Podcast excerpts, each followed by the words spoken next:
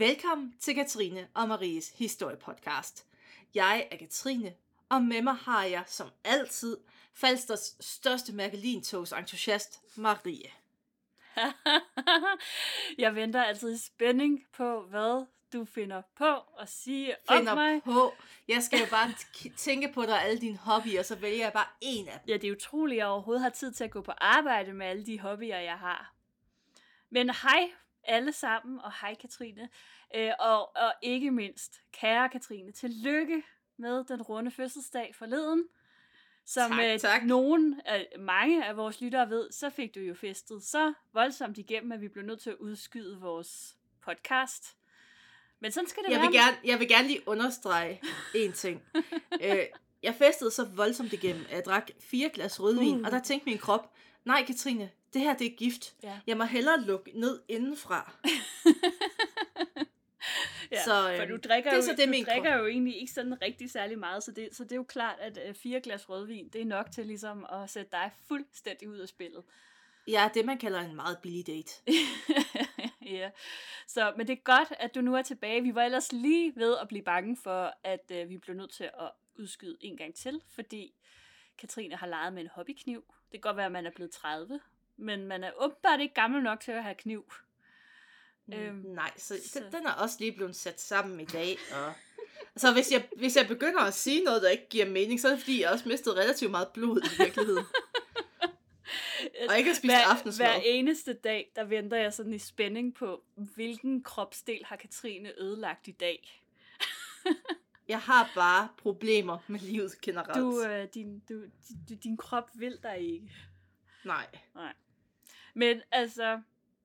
Øhm, Men bare du vil mig, så er det jo nok. Ja, og jeg er jo ked af, at jeg ikke var der til at overdænge dig med øh, kanel. Nej, peber. Nej, nu er jeg i tvivl. Er det kanel eller peber? Det er peber, fordi så får man jo tilknyttet, hvis man er ugift, den utrolig charmerende titel pebermø. Ah, ja. Så nu Øhm. kan du lige så godt bare trække mig om bag laden og skyde mig i virkeligheden. Der er ikke noget i vejen med at være det overhovedet. Nå nej, du skulle da også pebermø. altså, teknisk set er jeg vel, men altså, jeg er jo Teknisk set. i et fast forhold. Vi er bare ikke gift. Vi lever på Altså polsk. har man ikke i et forhold. Ej, det er Vi lever jo... på polsk. Men da jeg var Syndigt. 30, der var jeg også ugift og, og single. Var det ikke der cirka, jeg mødte dig i virkeligheden? Jo, det tror jeg faktisk, det var. Og dermed afslørede vi, hvor gammel Marie er. Marie er markant ældre end mig. Men der er altså hendes alder, der står på papiret, og så er der hendes mentale Ja. alder, som i hvert fald kan ganges med fire. Ja, jeg er i hvert fald, altså, jeg, jeg, er, jeg er et 80-årigt menneske inside. In, inside. Jeg ved ikke, hvorfor det skal sige på engelsk, men uh, skidt med det. Jeg har, jeg har bare et indre legebarn. Ja. Og sådan er vi to så forskellige, og modsætninger mødes, og yin og yang og alt det der. Det er faktisk ligesom at være sammen med ens lidt vrede bedstemor, når jeg er sammen med Marie. Sådan er det. Det er, Så får man en og hverdagsægte, du er hvis man er den lidt for vild. den lidt irriterende lille søster, jeg aldrig har haft. Men Marie... nu øh, skal det hele heller ikke gå op i lavkage. Vel, Katrine? Åh, jeg Fordi- godt spise lavkage i øvrigt. Oh, lavkage. Lavkage er den bedste kage. Øhm, og jeg vil sige, at altså, det er jo ikke fordi, vi sådan lægger det festlige helt på hylden, fordi vi skal tale om et helt vildt arkeologisk fund i dag. Nemlig, vi skal en tur til Tyrkiet. Uh. Nærmere bestemt den sydøstlige del af Tyrkiet, der ikke er langt fra den syriske grænse. Og der har arkeologer udgravet et stenbygget monument. Yay. Ja. ja, det tænker du måske. Der er, det er kun arkeologer, der synes, det er en sjov en. Stenbygget monument! Yay! YOLO. Det er så fedt! Nå, men øh, hvorfor er det noget særligt? Øhm, har arkeologerne ikke hørt om Stonehenge måske? Jo. Har I hørt om sten generelt? Findes? ja. men det her monument, det er altså noget for sig. Det er for det første 7.000 år ældre end Stonehenge. 1000, Katrine. Det er meget. Det er rimelig meget. Og det blev rejst for omkring 12.000 år siden, og der er altså tale om verdens ældste kendte menneskebyggede monument. Og det hedder Göbekli Tepe. Jeg kan godt lide, at du lige understreger det menneskebygget, bare som vi lige har det Ancient Alien Crowd med os. Det er et, en vigtig ting at understrege, fordi hvis man går ind og googler Göbekli Tepe, så øh, er det primært programmer fra History Channel, der popper op som det første. Øh, og det er ikke altså altid den sådan strengt arkeologiske vinkel, som de lægger. Skal vi ikke sige det sådan? Ja, det, altså modsat arkeologi, så er Ancient Aliens jo bare gætværk. Præcis, præcis. Det er godt, du Men- egentlig ved det. I dag skal vi diskutere, hvem der byggede monumentet, og hvad det skulle bruges til. Fordi der er nogle ret sjove vinkler på det her, vil jeg sige, så det er jo... Selv for et arkeologisk afsnit, så er det ret spændende. du ved godt, at en af vores mest negative reviews på, øh, på iTunes, det er en, der, der bare er mega sur over, at du altid disser arkeologi. Jeg står ved det. det er godt. Nå, men lad os kaste os ud i det med en gevaldig maveplasker. Øh, Göbekli Tepe er som sagt beliggende i det allersydøstligste Tyrkiet. Det er bygget på en flad bakketop med udsigt til de omkringliggende bjerge og så de flade sletter mod syd og ned mod Syrien. Og i dag, der er det utroligt tørt og støvet og trist. Men for 10.000 år siden, der så det helt anderledes ud. Her var frodig eng og floddale og skove og store flokke af græsne dyr. Ja. Der er faktisk øh, flere, som sådan har spekuleret i, om det her område i virkeligheden ligesom øh, er, er sådan det oprindelige paradis. Altså det, som, Ja, det er jo det der område ved Øfratfloden. Lige og- præcis. Altså om det i virkeligheden, at her Adam og Eva, de var og levede og så videre. Det, er det, det, det er en anden historie. Det kan vi tage en anden dag. Men det lyder meget som et smukt sted. Og stedet blev allerede opdaget i midten af 1960'erne, da amerikanske arkeologer lavede en survey i området. Men de fejltolkede totalt, hvad de fandt, og de troede, at de havde fundet resterne af et byzantinsk altså, gravplads. Altså, noob mistake, vil jeg sige. det havde Maria aldrig gættet har man forkert. lov at være. En byzantinsk gravplads. Må jeg bede? Det var jo selvfølgelig fra Konstantinopel. Nej. Øh, og så var det jo godt, at i 1994, der kom den tyske arkeolog Klaus Schmidt forbi, og han så noget helt andet. Øh, der gik ikke lang tid, før han kunne konstatere, at stedet intet havde med byzantiner at gøre, men var langt, langt ældre. Og fra 1995 og frem til sin død i 2014, der ledede Klaus Schmidt øh, udgravningerne på Gø... Hvordan siger du det, Maria? Göbekli, Göbekli, Tepe. Göbekli Tepe. Ja. Cool. Jeg har Cool skrevet normal. det med et, øh, et dansk ø, sådan for ligesom at... Det var så også fordi Ma- vores manusprogram ikke kunne lave o omlaut. Nå, det var virkelig ikke for min skyld. Det var kun... Jo, det var selvfølgelig for din skyld. Og efterfølgende, der har flere internationale og tyrkiske arkeologer overtaget undersøgelserne. De mange års udgravninger til trods, så anslår man, at der kun er udgravet omkring 5% af hele lokaliteten. Det er jo ikke meget. Da- Altså, og, ja, og det kan godt være, fordi at det foregår på knæ og med en lille gravske, og man tager, altså så når man ikke meget af gangen. Det vil jeg godt sige. Vi, normalt så graver vi jo med gravemaskiner. Der når man altså noget. øh, Det er efter alt det her effektivisering i det offentlige, så kører de danske arkeologer bare ud med en gør skraber og Så, hjem igen. Nå, der var ikke noget der. Vi kører videre. Nej. Men øh, der er altså stadig en masse goodies at komme efter øh, på Göbekli Tepe. Og Ja. øh, i øvrigt kan man jo lige sige, at i 2018, der kom stedet faktisk på UNESCO's verdensarvsliste. Så det er altså ikke bare mig, som synes, at det her er et fedt sted. Det er, har man nu bestemt i UNESCO, at det er altså et utrolig vigtigt sted. Med al respekt, øh, Christian Feldt er også på den liste. Ja, øh, og, og det er sikkert også et vigtigt sted. De Ja, laver ja, de er utrolig gode. Nemlig. Og så har de også... Mm, Men jeg vil bare sige, der, der kommer forskellige ting på af varierende kvalitet, og ikke noget imod Christian Feldt i øvrigt. Eller Göbekli Tepe. Meget imod det. Men vi kan jo spørge os selv, hvad går det her monument ud på? Fordi indtil videre, der har man udgravet 20 runde bygninger af sten, som måler 10-30 meter i diameter. Centralt i bygningerne, er der så to T-formede kalkstenssøjler, som måler mellem 5 og 7 meter i højden og vejer op mod 10 tons. Og hvad er BMI'en på sådan en søjle, mon? Åh, Er det en, er det en buttet søjle? det er en rimelig buttet søjle. Man kan jo eventuelt google Göbekli Tepe, så kan man se de her søjler. Øhm, de er rimelig store. Det er de godt nok. Og de her T-formede kalkstens, kal, kalkstenssøjler har formentlig skulle bære et tag over de her bygninger.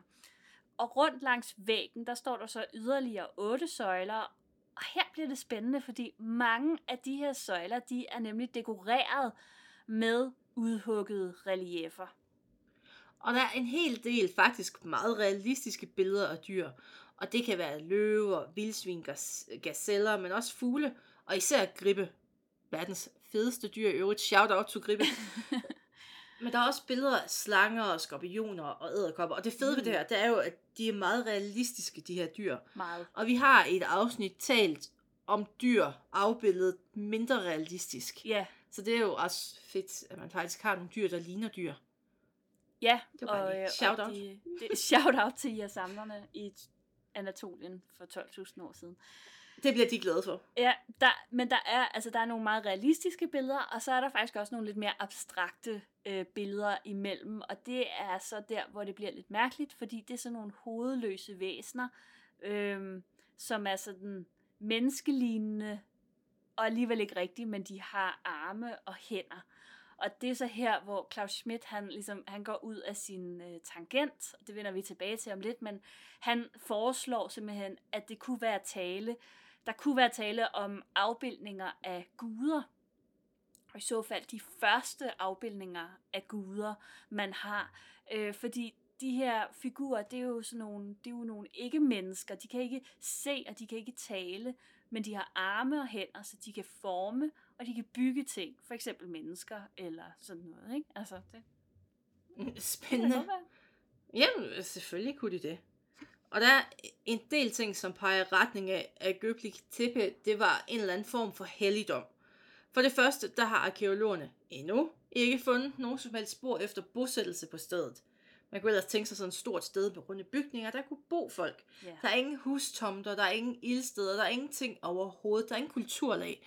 Mm. Og så har der ikke boet mennesker der, formentlig. det har der nemlig ikke. Men til gengæld så har man fundet en række sådan mystiske ting, eller gådefulde ting, skal vi måske snarere sige. Fordi udover relieferne, som vi vender tilbage til om lidt, så har man på nuværende tidspunkt fundet over 100.000 dyreknogler. Det er ikke så lidt. Øh, de fleste af de her dyreknogler, de stammer fra gazeller. Det er jo dem, som det har måske nok været sådan det primære jagtbytte i området for de her 12.000 år siden. Og knoglerne, de har spor efter slagtning. Nogle af dem er også blevet brændt, og det vidner ligesom om, øh, det er i hvert fald sådan typiske kendetegn på, at de har været brugt til måltider. En anden ting, man har fundet, det er en del menneskekranier. Mm. Men man har bare ikke fundet nogle rigtige grave, man har bare fundet de her kranier. Ja. Og nogle af dem, de er mærket med dybe fuger, som tydeligvis er lavet af mennesker. Så spørgsmålet, vi nok lander på, Maria, er, hvorfor har I kranier? Hvorfor har I lavet ting med dem, og hvad har I brugt dem til? Ja, det er øh, det store spørgsmål. Og man kan sige, den Det er et mest... spørgsmål, man ikke stiller nok generelt. Nej. Hvad har du brugt det kranie til? Hvad har du, har du brug... Der er mange, der ikke bruger deres kranier særlig ofte, tror jeg. Jeg Det bruger er aldrig der ligesom bare. Hvad kan man bruge et kranie til? Man kan stille et Man kan lys sætte- ned i det. Jeg skulle lige til at sige det samme. Ja. Øh, så skal man måske vende det på brevvægt. Ja, det kunne også være en brevvægt. Ja.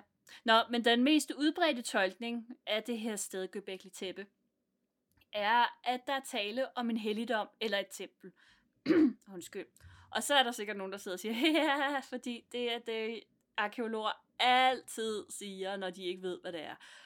Og det kan der godt være noget om. Øhm, men problemet er bare, at altså, det er jo ikke et, det er ikke et sted, folk har boet, og det er et sted, hvor der ligger alle mulige mærkelige ting. For eksempel øh, menneskekranier med mønstre i og sådan noget. Altså, det, det er jo ikke, det, er jo, det har man jo ikke bare gået rundt og lavet for sjov.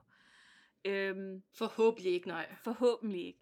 Øh, det også sådan foreslået, at det kunne være et samlingssted, hvor man så har kunnet mødes og udføre de her ritualer og feste. Og det er sådan et koncept, som man kender fra jeres samlerkultur, og vi kender det også fra vores egen tidlige bundestenalder. Der har man også nogle samlingspladser, og det her er jo udelukkende sådan på et teoretisk plan, kan man sige, fordi det er jo svært at sige noget præcis om, hvad der er foregået. Ikke? Men, men man tænker jo lidt, at når man har de her Opsummering af hele arkeologibranchen. lige præcis. Øhm, altså, at, at, at man har de her stammer, som bor lidt spredt, og en gang imellem, så bliver de jo altså nødt til at mødes, sådan at de også kan udveksle for eksempel kvinder eller mænd. Øhm, så at man kan ligesom få spredt generne lidt og, og få noget nyt blod ind i de forskellige grupper, og så kan man jo passende udføre nogle, øh, nogle øh, hvad hedder det, ritualer. Du har lige opsummeret alle byfester i Jylland. Ja, lige præcis. Men vi, jeg er nødt til at spørge dig, Marie. Ja. Øh, beviser? Ja, Spørgsmålstegn? ikke så mange.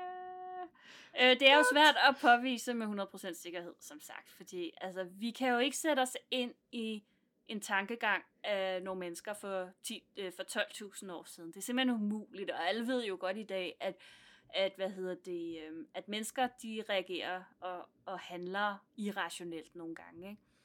Ikke? Øh, så det kan være svært at finde ud af præcis, hvad det er, folk har gået og lavet. For det andet, øh, så er der jo kun udgravet omkring 5% af det her kæmpe anlæg.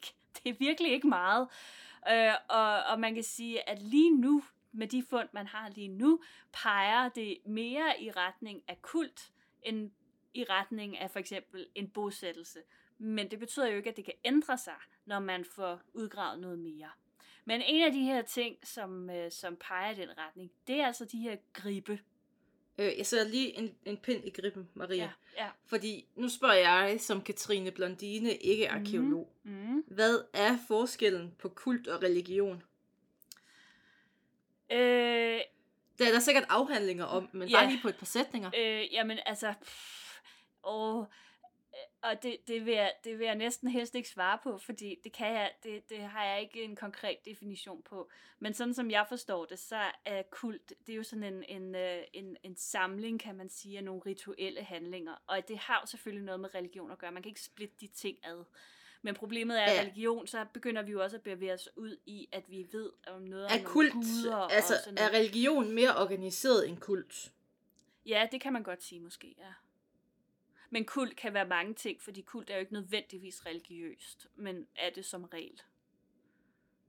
Okay, tilbage til gribene. Det forstår jeg. Jeg forstår en grib. Altså, de her afbildninger af gribben på søjlerne. Ja. Spændende.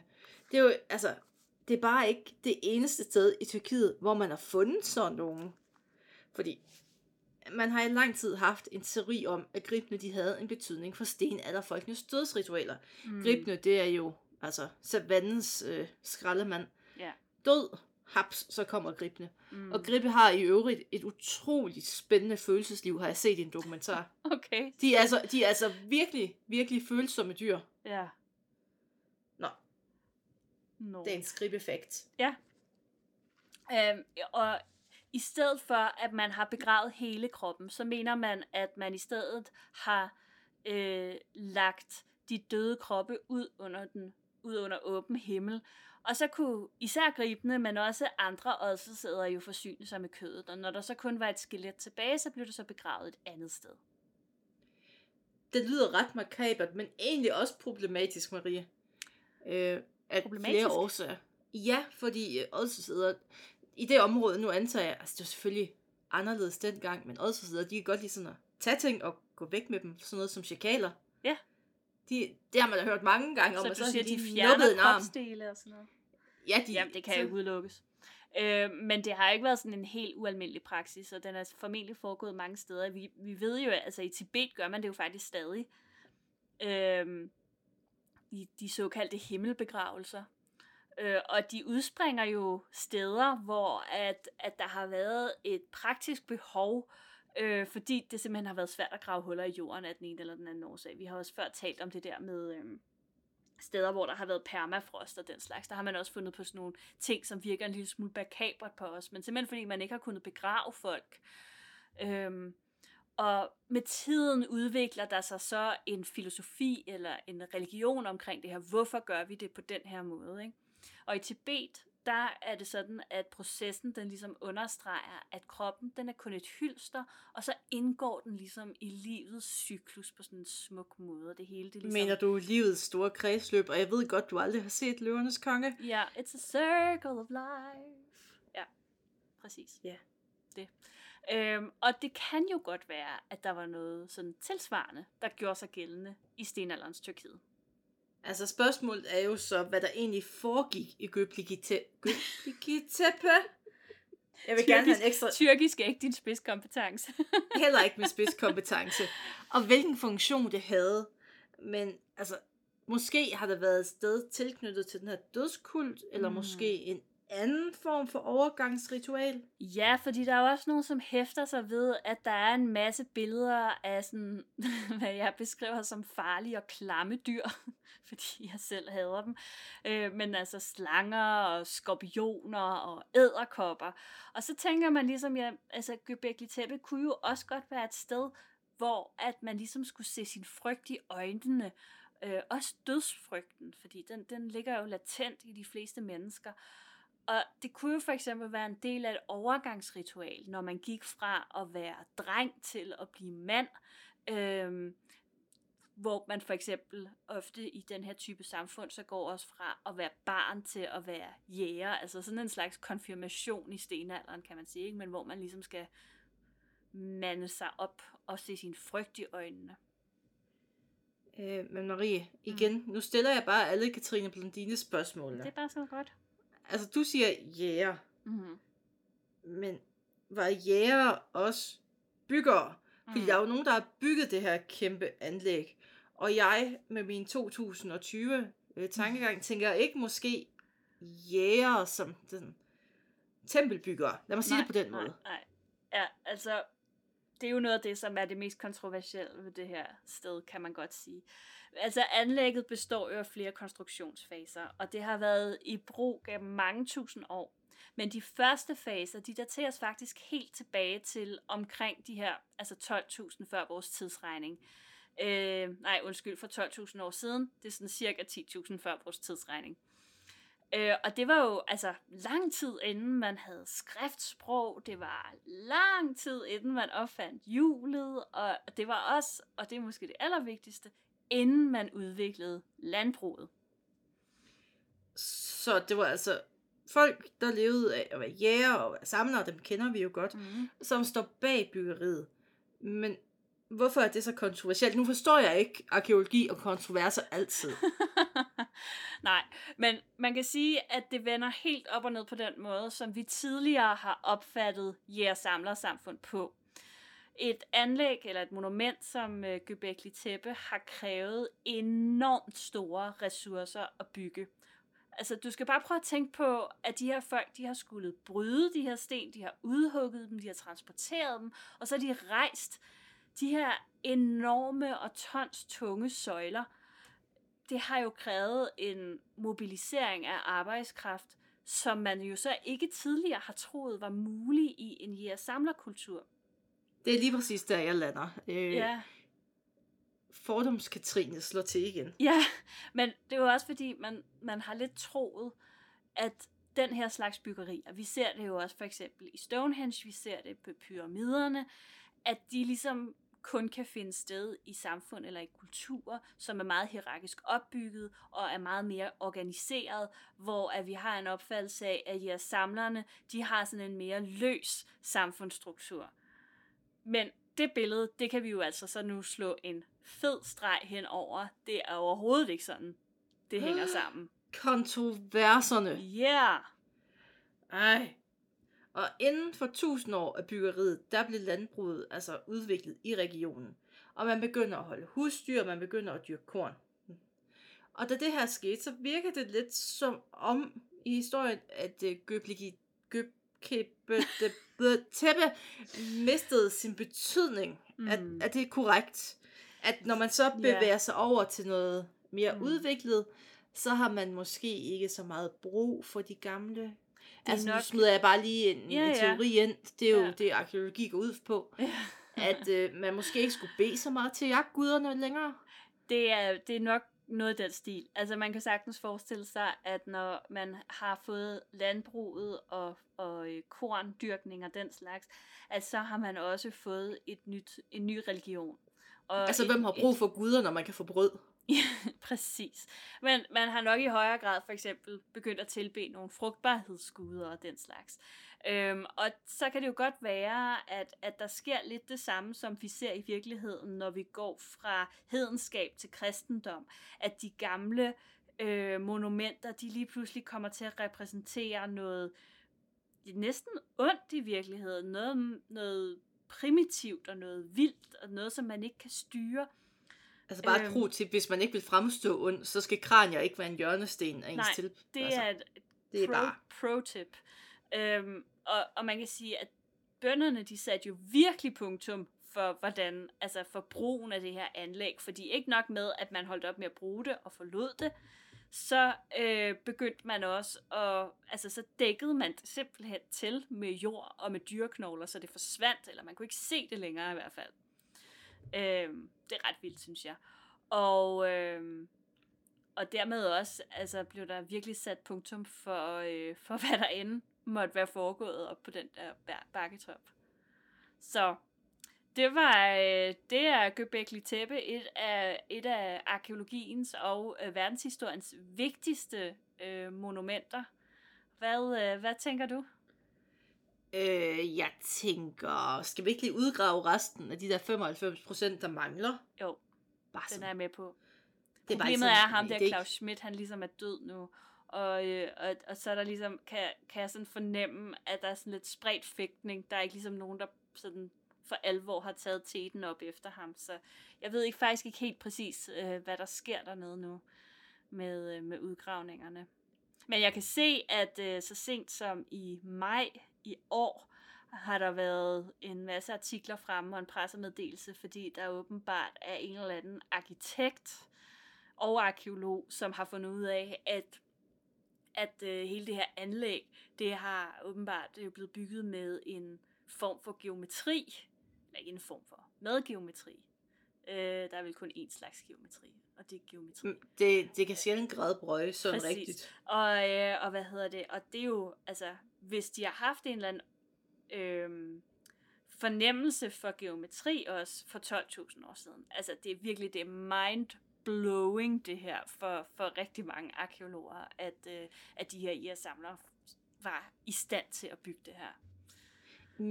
Men så igen, det var jo det her område, man ser de første civilisationer. Ja, ja. Så Jamen, jeg er da ikke altid overrasket været- over, at det er her, at man finder nogle af de første sådan Nej. rigtig fede ting i verdenshistorien. Nej, og man Også tidligere, sige, end vi skulle have troet, og Helt måske sikkert. var de bare knøve. Altså, der har nok været en, der har fattet, at hvis jeg sætter en pind i jorden og går med en snor hele vejen rundt, så får jeg en flot cirkel. Ja. Der skal nok have været en, der har fattet det. Og jeg tænker, altså sådan en som ham, Claus Schmidt der, han, han fremlagde jo faktisk som noget af det sidste, inden han døde, at i virkeligheden så kunne det være, at man skulle se på civilisationers opståen på en lidt anden måde, end man tidligere har gjort det. Fordi der har man jo tænkt, at vi kræver, det kræver for eksempel landbrug og hierarki og organisering at kunne bygge de her monumenter. Men han vendte det lidt om, og så sagde han, det kan jo være i virkeligheden, at det har været selve altså byggeriet af monumenterne, som har skabt grundlaget for, at man fandt ud af at lave de her andre ting, altså opbygget et samfund og, og fik landbrug og den slags. Så det er meget spændende at se, hvad der, hvad der kommer til at ske. Der er i hvert fald ingen tvivl om, at, øhm, at vi skal Ja, ja, omtænke altså, vores øh, opfattelse af I her samlere lidt. Altså, alle ved, at civilisationer starter, når man trykker på start i Civilization-spillet. Præcis, præcis. Og hvis man ikke Hvorfor bliver- gør det så svært? Jamen, det er jo det. Og med de ord, tusind tak, fordi I lyttede med. Thank you.